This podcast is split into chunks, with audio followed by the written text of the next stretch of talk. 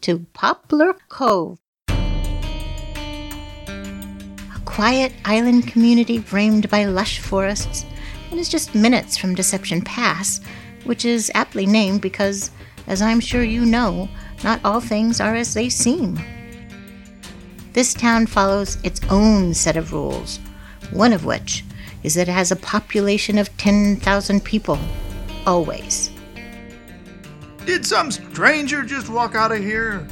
Who was that? Huh? Hello. I don't believe we've met. Hi, I'm Mac. I'm uh, new in town. Who are the Great Old Ones? Is that a rock band or something?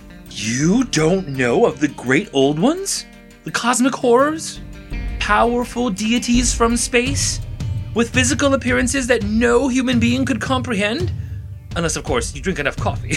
uh, speaking of which, is that pot done brewing yet?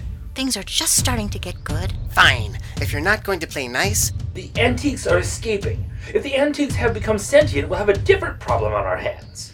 Maybe you should get back to the hospital too. You know, to see your husband. Oh, yes. I forgot about him. This reminds me of my favorite soap opera.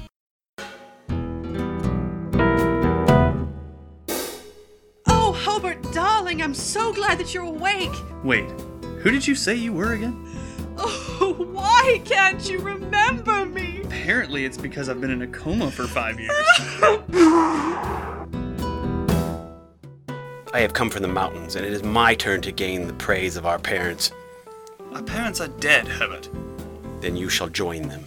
What? I guess I must awaken the Ancient One in this archaic fashion instead.